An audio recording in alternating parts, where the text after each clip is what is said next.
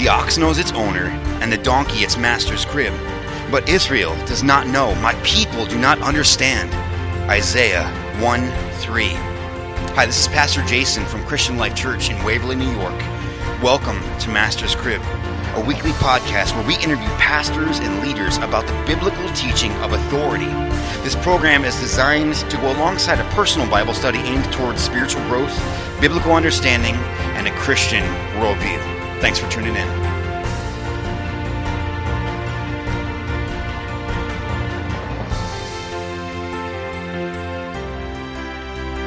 Today on episode 21, we have Matt Williams of How to Build a Tent.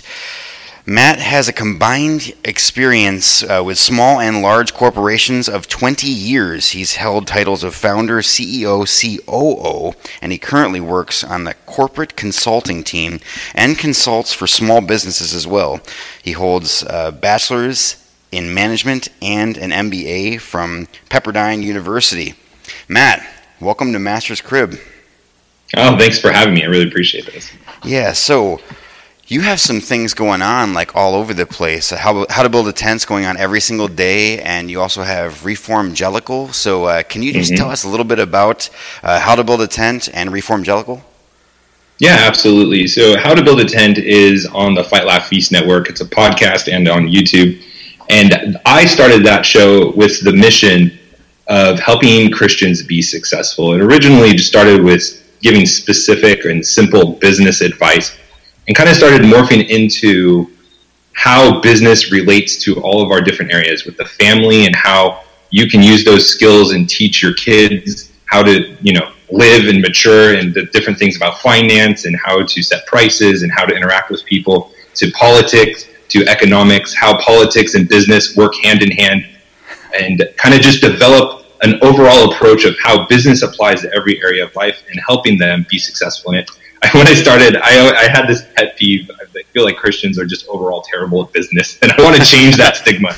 I don't know if it's true, but in my mind, I just see a lot of Christian companies doing poorly, and I still don't know why. That's one of my like bucket list items, is to answer that question to myself. But I want people to be able to be successful, to not just to get stuff and to acquire things, but to be an authoritative figure, to be able to share the gospel, to be influential in their communities, to be able to bless not only their family and their children, but their church and the local community around them. And we see this in the secular world a lot, as people that are successful in business are able to achieve their agendas and put forward their agenda. And I just want to see Christians do that more. And so that's kind of the behind the scenes of that show. And so we talk about business economics, the policy decisions that are being made, the Federal Reserve, how that impacts us, what we need to be doing, how we need to be engaging from an overall economy standpoint, and then all the way down to local, how do you set prices, how to find a product or service to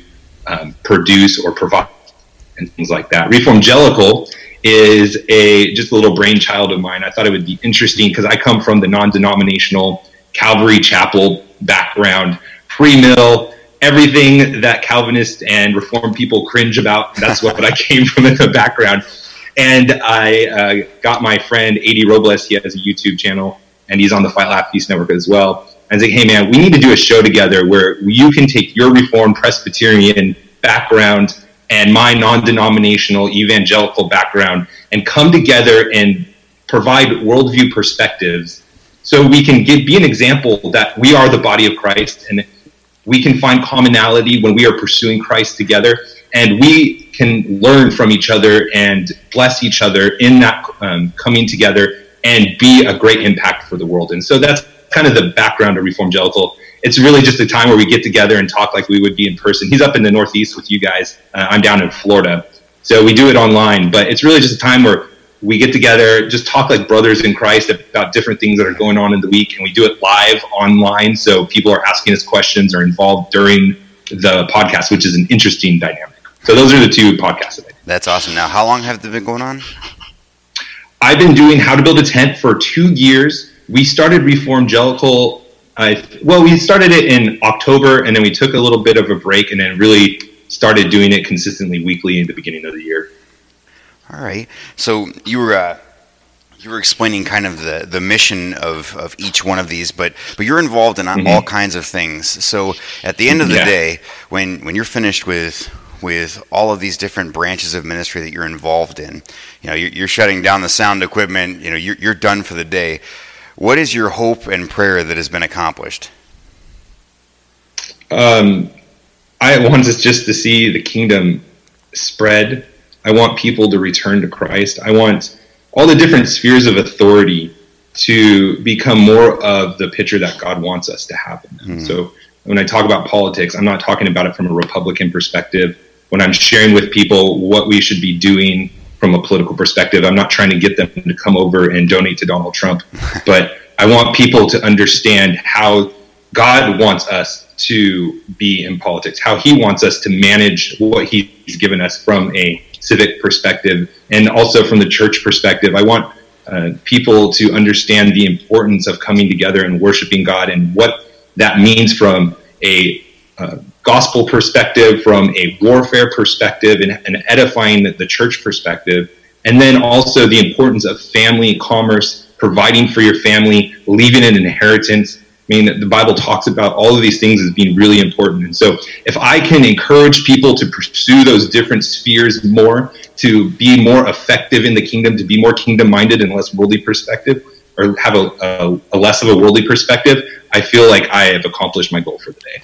Wow. And amazingly, just as a word of encouragement to you, the people that I know that listen to your show, as we talk about these things, would have given a synopsis guessing that that's what you're at, guessing that that's what you're shooting at. So you're doing an awesome job, and I really appreciate that. Thank you. So let's take a couple minutes, you and I, and tear into God's Word. We have a passage here which is a really familiar passage from Joshua, and it is about success. And that's kind of where we wanted to look this morning is authority over success. Where does that come from? So it's Joshua 1 through 10. I just like to read that. It says, "After the death of Moses, the servant of the Lord said to Joshua, the son of Nun, Moses' assistant, 'Moses, my servant, is dead. Now therefore arise, go over this Jordan, you and all this people, into the land that I am giving to them, to the people of Israel. Every place that the sole of your foot will tread upon, I have given to you, just as I promised to Moses, from the wilderness and this Lebanon, as far as the great river, the river Euphrates, and the land of the Hittites, to the great sea. Toward the going down of the sun shall be your territory. No man shall be able to withstand you before you all the days of your life. Just as I was with Moses, so I will be with you. I will not leave you or forsake you. Be strong and courageous, for you shall cause this people to inherit the land that I swore to their fathers to give to them. Only be strong and very courageous. Be careful to do according to all the law that Moses my servant commanded you. Do not turn from it to the right hand or to the left, that you may have good success wherever you go. This book of the law shall not depart from your mouth, but you shall meditate on it day and night, so that you may be careful to do according to all that is written in it. For then you will make your way prosperous. Then you will have good success. Have I not commanded you? Be strong and courageous. Do not be frightened, and do not be dismayed, for the Lord your God is with you wherever you go.'" So, Matt, are we Amen. To understand this passage as being specifically to Joshua or to us or to both? Well, from how I would see it is I would read this as specifically to Joshua and to the nation of Israel, but it applies to us today. And thinking, when you were just reading that, what was going through my mind is how great is it to know exactly what your mission is from God and that you will have success when you obey. And I constantly try to remind people that the results aren't our responsibility, it's obedience. God is responsible for the results. And when he commands us to do things and we obey, he will enable us to do that. His commandments are his enablements, as my mentor Chuck Smith used to say. So that's the thing that really stands out to me about this is when we know and when we are spending time in God's word, when we're praying, when we are seeking God, he's going to give us the step. He's going to tell us what we need to do. Now, it's not going to necessarily be conquering the land, but it's going to be something like, as a head of household, I need to provide for my family. And working around that that when you are diligent and when you do the things that, even though they're hard, conquering the land was not an easy thing to do. It wasn't just something that God cleared the way for, like parted the sea, but they had to do battle. They had to train. They had to do a lot of practical things. And so when we have those calls in our life as a head of household or whatever area you are, leading a team, starting a company, when you, that is something God has commanded you to do, just be faithful and trust God with the results. That's awesome. So this obviously is one of those passages. Probably you and I both have this coffee mug sitting somewhere in our house. Be strong and very courageous, have I not commanded you? And it's one that's taken out of context quite often. And it's probably not an intentional thing. I mean, they probably are just trying to be encouraging with it. But wait, it's not to win football games? Yeah, right. No joke. Well, so what is it about this passage in particular that when we read it, we take this part of it away? What are we missing from understanding the full thrust, like the full implication of what's going on here?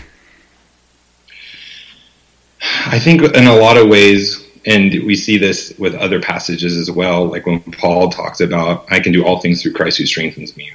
And we use that for the same kinds of things we apply this verse to, is when we miss the why we need to be strong and courageous, when we miss why we are to be content in everything.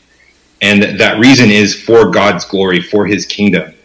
And when we start applying it to what we want to accomplish on the earth, instead of trying to align our desires and our mission and our vision to what God has for the overall purpose of the earth and our individual purpose on the earth, like, that's when we need to be strong and courageous. We need to be strong and courageous in the Lord, and not just in his name when we say it at the end of a prayer, or we just say, hey, we're Christians, but I'm going to be strong and courageous because I know the blessings associated with obeying God and that he is going to empower me. We have the Holy Spirit to give us a spirit of power and sound mind and not to fear. And so those are where we hold on to these blessings, that God, I'm going to live for your kingdom, and I'm going to do and obey what you have me to do, and therefore I can be strong and courageous. Not, I'm going to muster this strength in myself and really, like, you know, go lift some weights and be strong in the flesh, and then I'm going to overcome this battle that I want. But it's aligning ourselves with God's will. And because we know that God will be faithful and accomplish his will, we can be strong and courageous in him. So on that, the success that's being talked about here in this passage, what exactly does this success look like? What's being spoken of here? So that they are, and correct me if I'm wrong, Pastor, but they are going in to inherit and take the land that they were promised, that God said that they were going to be given. So that's awesome. So according to this passage, then, we know what success is. We know what it looks like.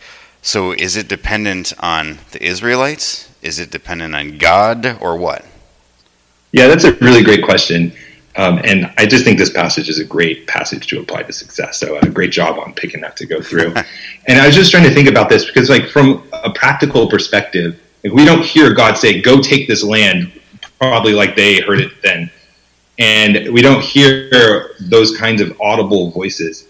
And I think there's just two ways that I think success comes to us, is one through natural or nature and how God created things, where just naturally, especially in America, when you do the right things, that you don't have kids before you're married, that you work hard, you learn, you submit yourself to authority, you be discipled by somebody, and you do things that create value, well, people are going to provide you with compensation. And you can build success just from how God created this world, just how he set up the laws of nature.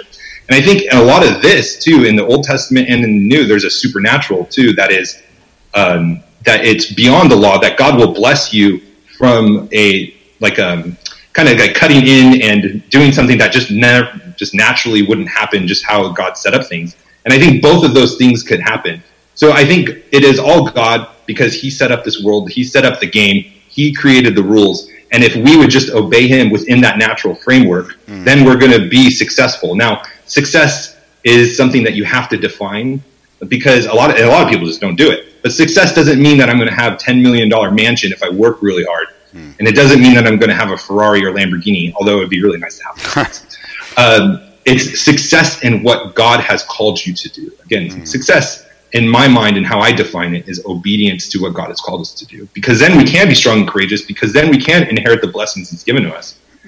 So doing those things in the natural order of things, working hard, learning, building, providing value, getting feedback, doing all the things that even the secular world understands is what builds success. But that is still to give God the glory, because he set it up that way. And then also, I think there are times where you can fight giants that you have no business beating. Like, you can be a 3 million slaves coming through the desert, and, you know, losing all of your elders and being like going through the circles of the desert for 40 years. But then God can enable you to do supernatural things like fight giants that the previous spies were scared of. And so I think those things can happen as well. Wow. So, taking this up to some contemporary implications then, in what ways have you seen this specific passage misapplied in its application? Well, I don't have any specific examples of someone claiming this passage, but I can just say the mentality, especially of Christians, that I'm going to be able to achieve anything I set out to do. Like, I'm going to start this $1 million company, and I'm just going to do it, and God's going to bless me because I pray a lot, and I have a lot of faith, and I have people that are supporting me, and it's like all these fleshly things. It's your own goals, your own desires, and not that starting a business is wrong. Obviously, I'm an entrepreneur; I do it all the time. But just there's this very self-focused, self-actualization kind of application that happens in this mindset. And people will pull verses like this out and apply it in those situations. And you're basically trying to use God as a genie instead of God as Lord. And so that's kind of where I see that the most happen. So do you see the church as understanding success? I mean, the church of 2020 as understanding success within the context of God's authority? That's a resounding no. And again, that's a blanket statement. And I know there's exceptions to the rule of that generality. We do see that with, like, notable exceptions like John MacArthur's church, and we see it with smaller churches. Like, I just left my church actually a couple months ago because they closed down again, but went to a small church that no one's ever heard of, a church plant for about a year, a small 30-person Presbyterian church that has been faithfully being successful in obeying God's call on their life and their mission and what they're supposed to be doing. The church doesn't understand success. They don't understand the battles in a large part of what we're fighting.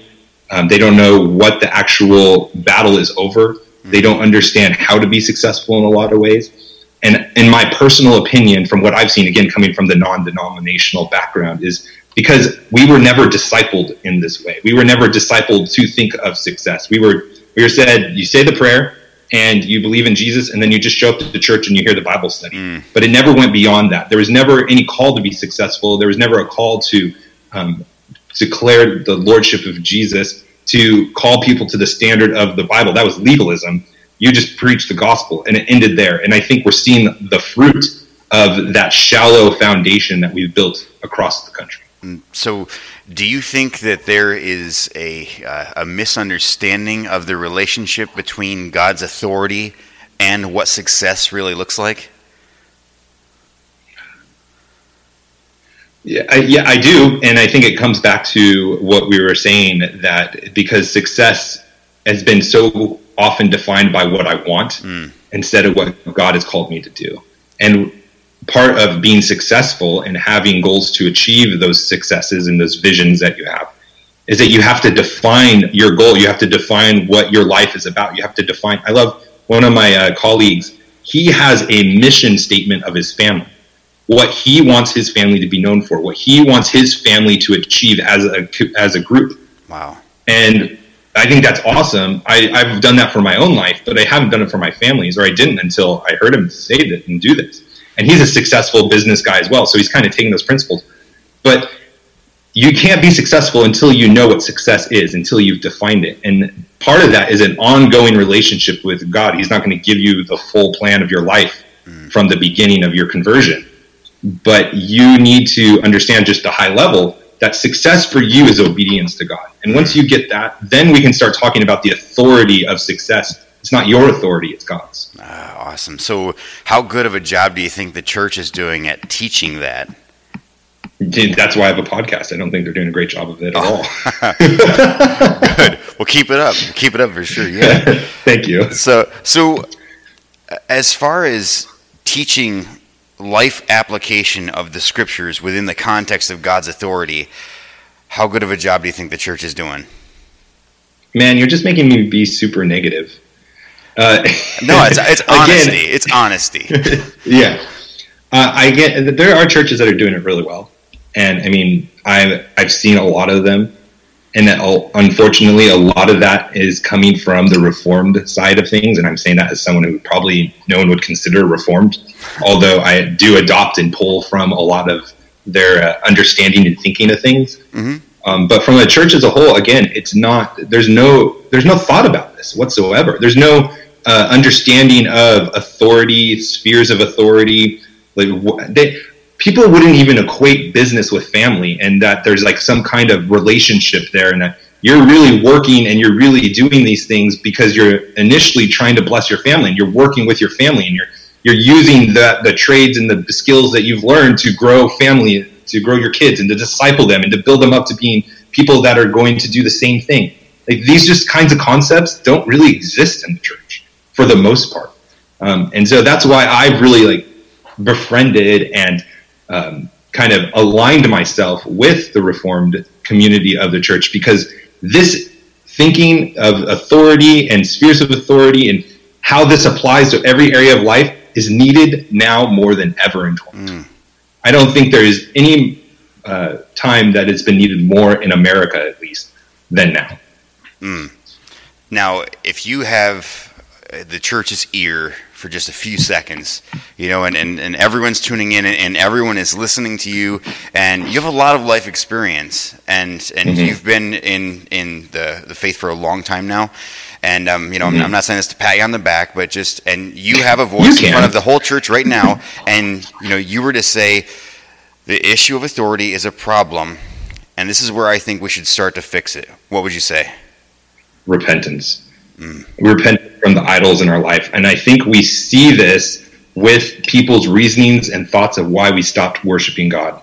Is there is idolatry in our hearts and in our lives, in our churches, in ways, and obviously in every way that God has called us not to. We've looked and given authority to people that don't have the right to it because God didn't give it to them. And when you're, and again, just using COVID as an example, and I'm not saying that closing down your churches in the beginning was wrong, because some people did because they didn't know how bad this virus was. It was impossible to know because the news media and all this stuff, it's, you know, partisan politics and all this stuff. You didn't know. So a lot of people shut down. And a lot of people stayed shut down. A lot of people reopened. But the key thing to think about when you're making these decisions is, why are you doing it? Are you doing it because you're trying to safeguard your congregation? Are you looking out for the health of the church, the well-being of the church? Or are you doing it simply because the government told you to? Mm-hmm. And I've heard a lot of pastors say, well, we're just going to submit to authority. We're going to submit to the government regardless. Like, again, that's why I left my church that I was going to for the last year that I've lived in Florida. It's because they indefinitely are shutting down based on what the government says.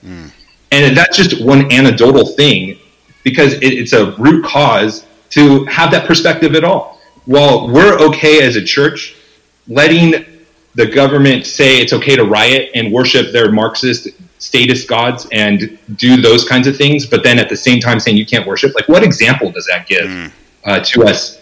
Or what example does that give to the nation of how we think of the lordship of Jesus Christ? What does that look like for us? And as an example to the world of the authority of Christ.